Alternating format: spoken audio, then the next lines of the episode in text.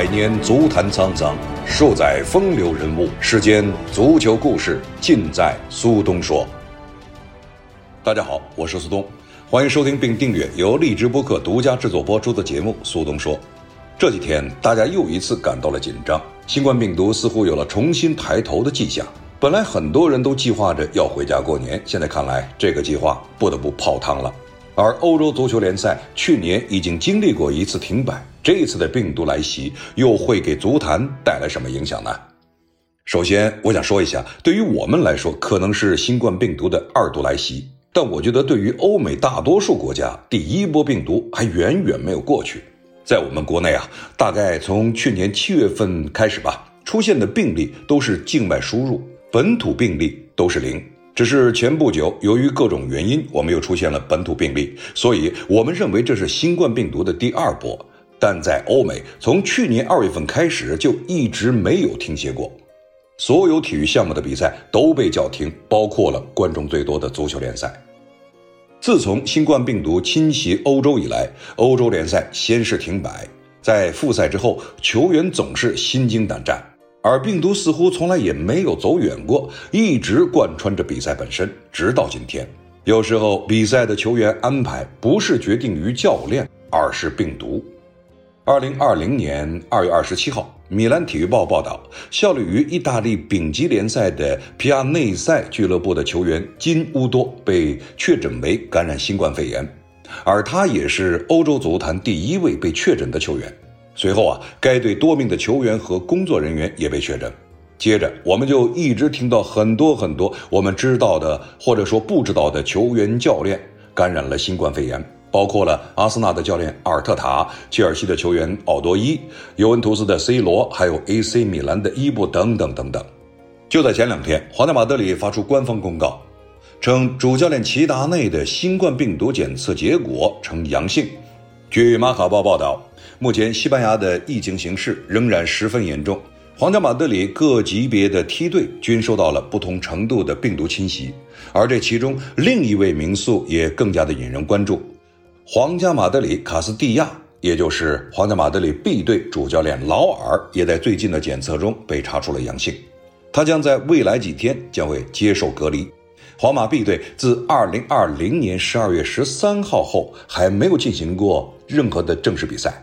目前一些球员的身体状况也有待进一步观察，而上一轮国王杯，皇家马德里爆冷不敌西乙 B 球队的阿科亚诺，其所在的阿尔科伊地区，他们本身疫情的情况就十分严重。皇家马德里将会在北京时间一月二十四日的凌晨客场出战阿拉维斯，比赛的例行的新闻发布会将是由齐达内的助手贝托尼代表出席。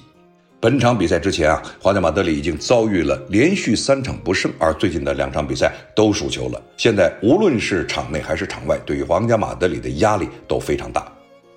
而前不久，四十八岁的波切蒂诺重新上岗，在一月二日正式成为了巴黎圣日耳曼的新一任主帅。不过随后他因为新冠检测呈阳性而进入隔离状态。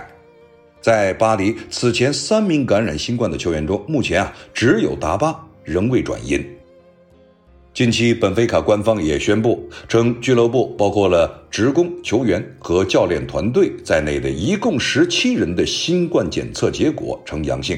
随后，本菲卡官方再度发表声明，宣布俱乐部主席路易斯·菲利佩·维埃拉也检测出了新冠阳性，为无症状感染者。奥塔门迪和努诺·塔瓦雷斯也确诊感染新冠病毒。在英超球队中，曼城的射手阿奎罗自己证实，他已不幸感染了新冠。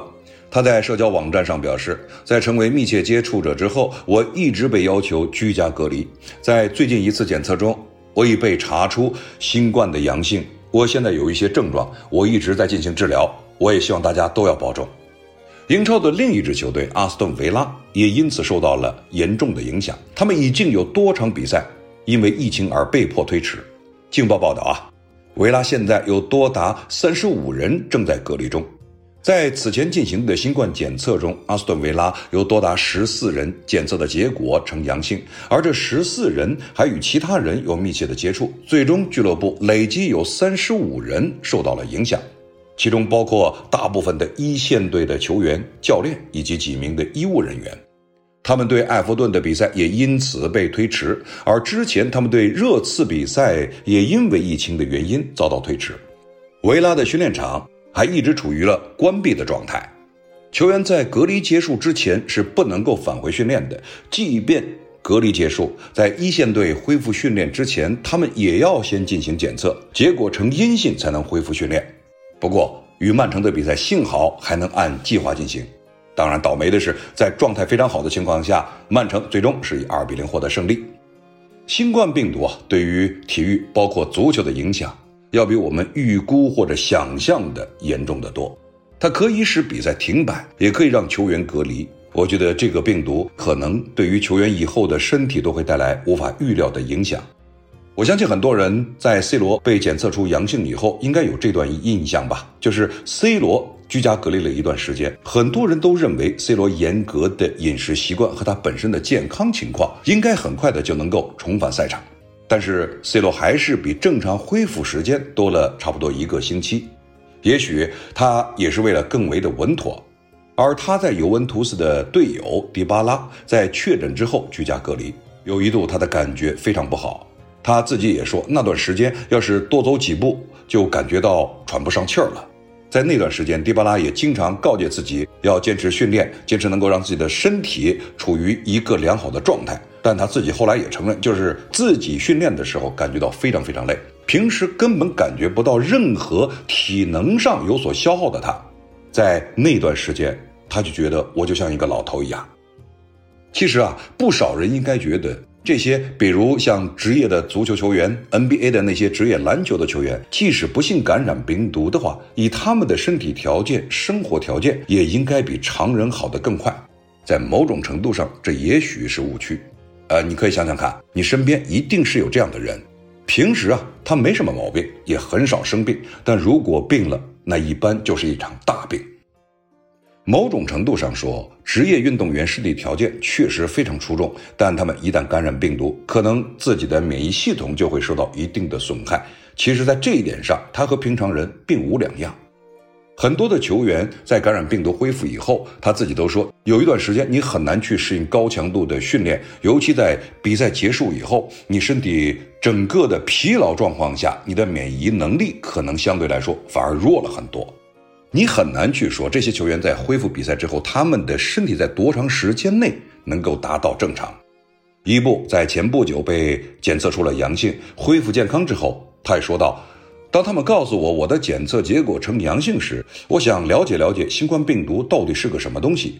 那段时间在家隔离时，我看看我会有什么症状，结果啊是头疼和背部不适。四到五天之后，好像就失去了味觉，啊，每天都有新的感受。”发烧，我从未经历过的那种。还有一件事情特别难熬，时间过得太慢了。在家里，我无法像以前那样的训练，训练没多一会儿就感到疲惫了。伊布说的其实和大多数当时在隔离期的那些球员的感受几乎是一模一样的。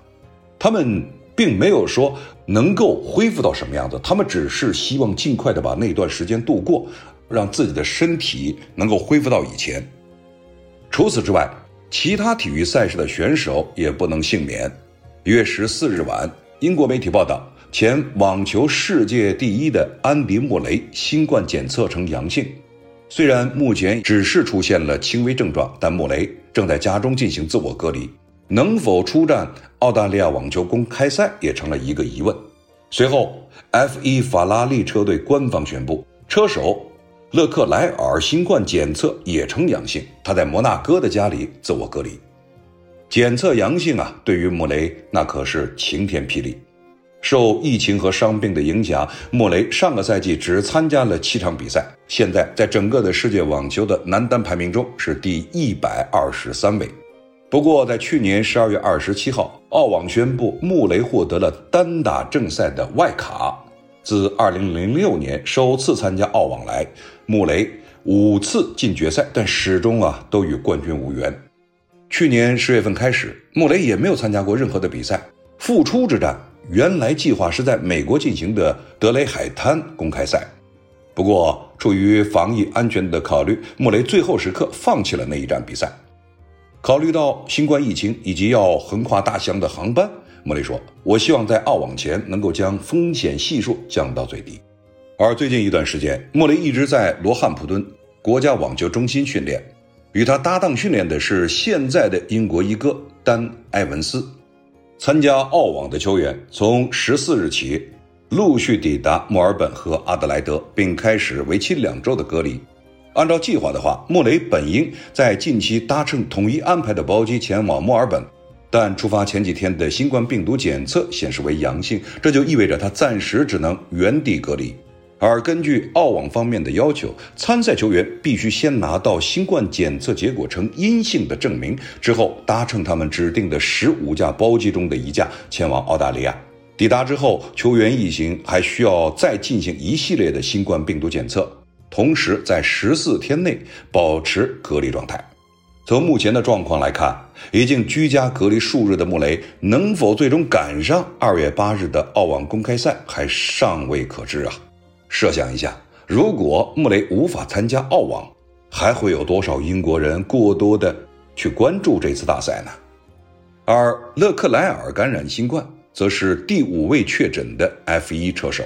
也是在一月十四号晚上，F1 法拉利车队官方宣布，车手勒克莱尔新冠检测呈阳性。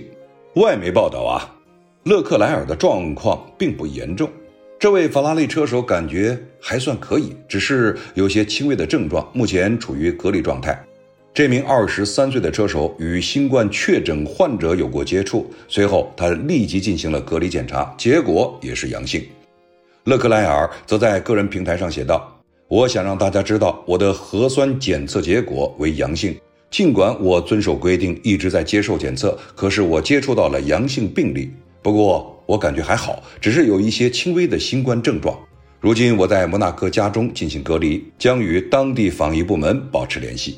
勒克莱尔也是第五位感染新冠病毒的 F1 现役车手，这之前有过佩雷斯、斯托尔、汉密尔顿和诺里斯等都不幸中招。其中啊，汉密尔顿因为新冠而缺席了比赛，也中断了自己连续出场的记录。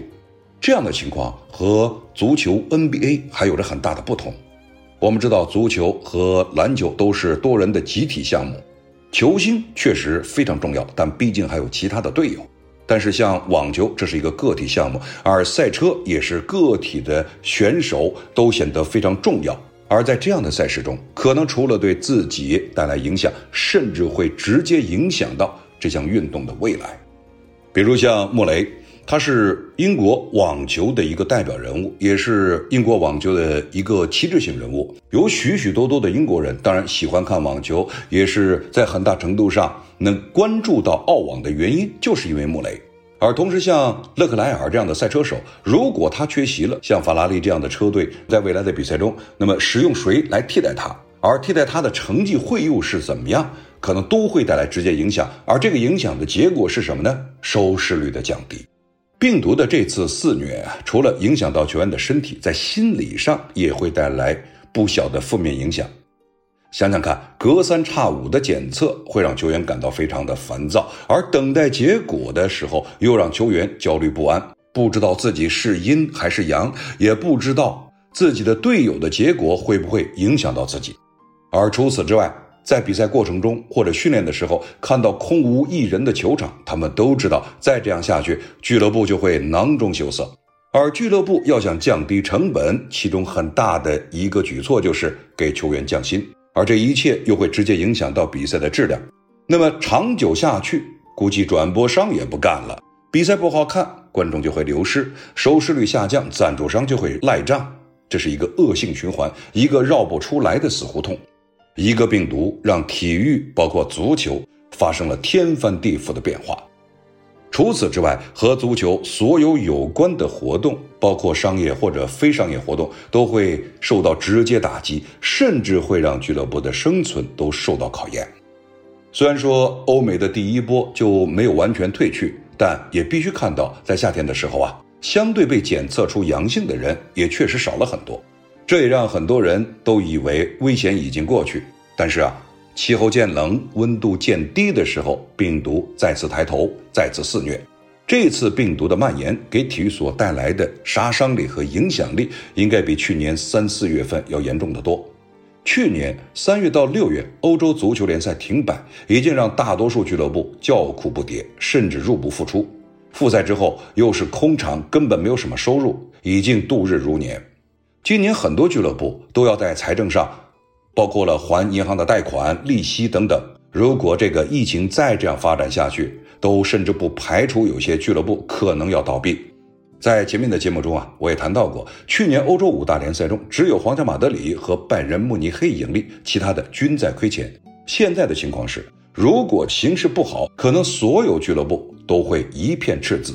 皇家马德里和拉莫斯续约，现在仍未见转机。表面理由当然也是因为新合约的年限和他个人的薪金的要求，而实际上，我觉得更像是弗洛伦蒂诺是想把整个俱乐部的薪资结构下调。可想而知，未来如果和其他的球员再谈续约的时候，估计疫情将会扮演着一个非常重要的角色。去年在西班牙甲级联赛停摆之后，我在前几期节目中也向大家介绍过，当时的西甲停摆计划是两周。呃，当时的媒体啊还在说两周之后我们再一次能够回到球场，但谁也没有想到这一停就停了九十多天，将近一百天。我也相信，如果你是足球的球迷的话，你一定还记得当时复赛的第一个联赛是德甲，而当时有一项规则，就是你在庆祝进球的时候，你必须要有合适的安全距离。所以当时出现了非常有意思的画面：当球员完成了进球以后，他和自己的队友差不多相隔了一米半到两米，两个人互相看着，随后呢手舞足蹈来庆祝进球。这种庆祝方式。已经远远没有了在过去球员能够相拥在一起的热情的画面。随着比赛的进行，同时呢，疫情相对来说稳定的时候，我们又看到了，就是球员们能够互相拥抱在一起，彼此庆祝。而现在，当疫情似乎开始严重的时候，就在前两天，西班牙的媒体和英格兰的媒体又不约而同的在提醒着那些进行竞技比赛的人们，尤其是足球的队员。那么在比赛的过程中一定要注意安全。当然，他们并没有说你要保持着安全的社交距离等等，但也提醒着球员，就是你在庆祝的时候或者和队友交流的时候，你要注意到自己的安全。我们无法确认你虽然检测为阴性或者你本身非常安全，但你其实并不知道你身边的人安全还是不安全。在英国呢，最近又开始一定程度上的封城。而西班牙的足协最近也在商讨着，如果疫情再度严重的话，我们该怎么办？因为这同时将会牵扯到整个今年的足球体育的计划。在前期节目中也提到了，像今年的大年，包括了像欧洲杯这样的比赛，那么也当然包括了奥运会。那么联赛必须要紧锣密鼓，这样一来能够腾出足够的时间，让国家队进行集训，以备战欧洲杯。但现在似乎啊，疫情可不给任何人面子。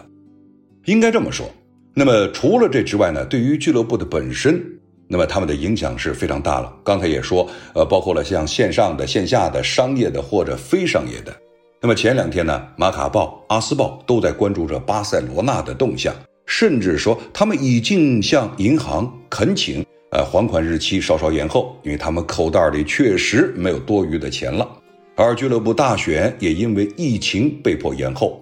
一月十五号，加泰罗尼亚政府和巴塞罗那俱乐部召开了一次线上的工作会议，讨论在现今新冠情况下进行俱乐部主席和董事会选举的问题。在会议的过程中，政府向俱乐部表示，鉴于目前的情况，不可能批准一月二十四日让在巴塞罗那没有投票站的会员进行室外活动，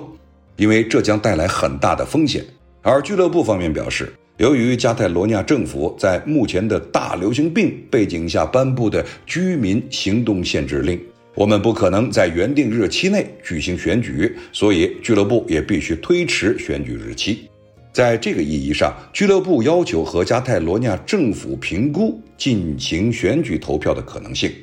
以便会员们能够在新的选举日期可以通过比如邮票投寄这种方式来进行投票。而政府呢，也已经承诺研究这一要求。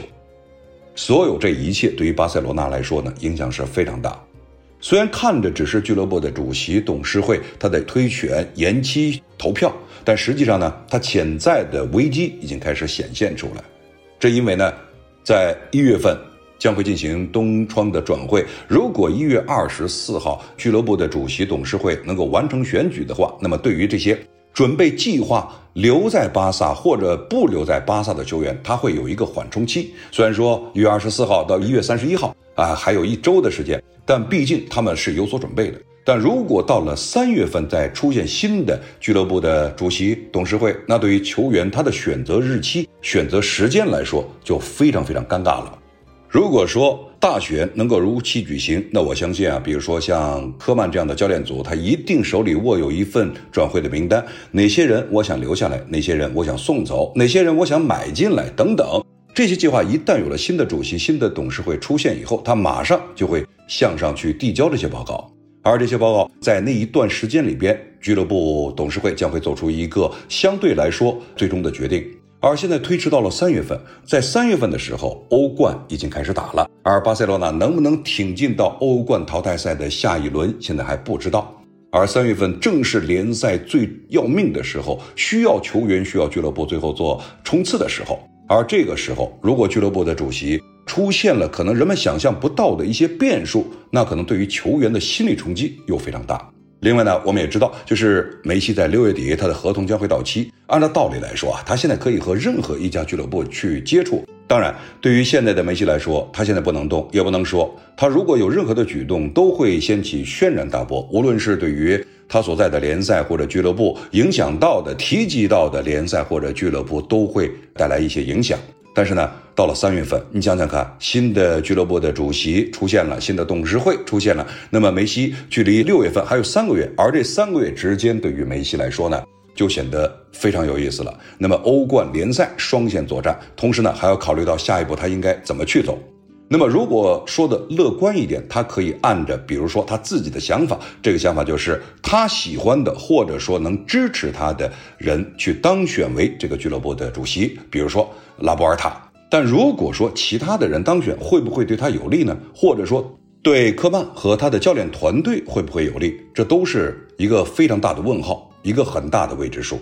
这一波的疫情来袭啊，对于足球和其他的竞技体育项目，它的冲击之大。影响力之大是前所未有的。为什么这么说呢？就是在去年人们可能预估的不足，而今年会不会比去年更严重，或者说比人们想象的更严重，现在不得而知。就像去年刚才提到的，本来计划停摆两周，但是停摆了三个月，而现在呢，对于俱乐部来说，他现在考虑的不是停摆，而是存活。那么在去年的时候，我们也知道了，就是包括了皇家马德里，包括了巴塞罗那和其他的一些五大联赛的好几个豪门俱乐部都要求球员降薪。那么有些呢球员是同意降薪，也确实帮助这个俱乐部呢渡过难关。但是这一波的疫情来袭之后，很多的俱乐部的队员对此呢已经是颇有微词，但也许是不好意思说出来，但多少心里有点膈应。这个膈应就显示在。我和你谈合约的时候，你会不会给我一些优惠的条件？而同时呢，我这个合约期限能不能得到更多的一些展现？而对于俱乐部本身来说，又有一个矛盾，就是我现在也不知道这个疫情会是一个什么样的，在今年内结束，还是今年某个时段会好转？你要让我给你加薪，我没有这个底；你要让我给你延长合同的年限，我现在也没有这个把握。空场不知道到什么时候才能结束，赞助商能够维持多长时间，也没有人去知道。所以说，对于现在俱乐部，他处于两难；而对于现在的球员来说，必须他自己对市场或者说对疫情有一定的揣测。哎，我说的是揣测，不是预估。同时呢，他又对俱乐部的态度显得非常的暧昧。这个暧昧其实他也知道俱乐部很难，但是呢，从球员个人来说，他想保证自己的利益。这就是这一波的疫情对于球员和俱乐部所带来的双重困难。这一波的病毒抬头。多少有点让人猝不及防。不过啊，好就好在，在经历了去年的那些东西以后，让所有人多多少少还都有点准备。虽然还不知道这波来袭的病毒什么时候才能稍微消停一点，但人们也多少都知道了如何的更好去防范保护自己。只是对于体育本身来说，这一波突然加剧的疫情又要面临一次重大打击。在国内，去年到今年。不少小型的体育公司或者关门或者转行，在国外很多俱乐部只能祈求病毒早日离开，疫苗早日出现。在这种情况下，人们缺不了的是油盐酱醋，最容易被牺牲的就是体育和娱乐。从去年到今年，我相信很多人都会有这种体会：这个公司裁员了，那个公司降薪了，那么甚至呢，有些公司呢就突然消失了。我也有很多的朋友在经营的体育产业的一些小公司，在聊天的时候，他们也提及到，谁都没有想到疫情的严重性会是这么大，而对于体育产业的打击会是这么大。有许许多多已经很多谈好的项目，突然之间就戛然而止。对于很多的体育产业所准备着手的项目，突然就无法进行，很多人都无法随心所欲的去旅行、出差，就更不要说了。那么也有人呢，在这段时间里边，深深体会到了这个疫情对于他们的打击，是体现在了，比如说除了公司之外的事情，也包括了在呃生活上的不便。多多少少，我们每个人都会体会到这个疫情、这个病毒给我们所带来的冲击和影响。就是刚才说的，在这个时候，你最需要的是稳定的生活、生活的保障，而你其实并没有那么多的注意力去关注体育竞技、关注到娱乐活动。我们也知道，就是现在很多的球队，包括了像英超的球队、西甲的球队。每天比赛结束以后，都会进行一些新闻发布会，而这种新闻发布会呢，当然是采用视频或者有一定的安全距离的保障。但是呢，每篇文章在写完了这场比赛结束以后呢，总会多多少少会挂住那么几句话。这话就是，比如说这场比赛能够如期举行是非常幸运的。虽然哪个队赢了，或者说哪个队输了，但对于他们来说，输赢其实是次要的。最重要的就是比赛正在如常进行，人们至少从体育的比赛中能够看到正常的生活。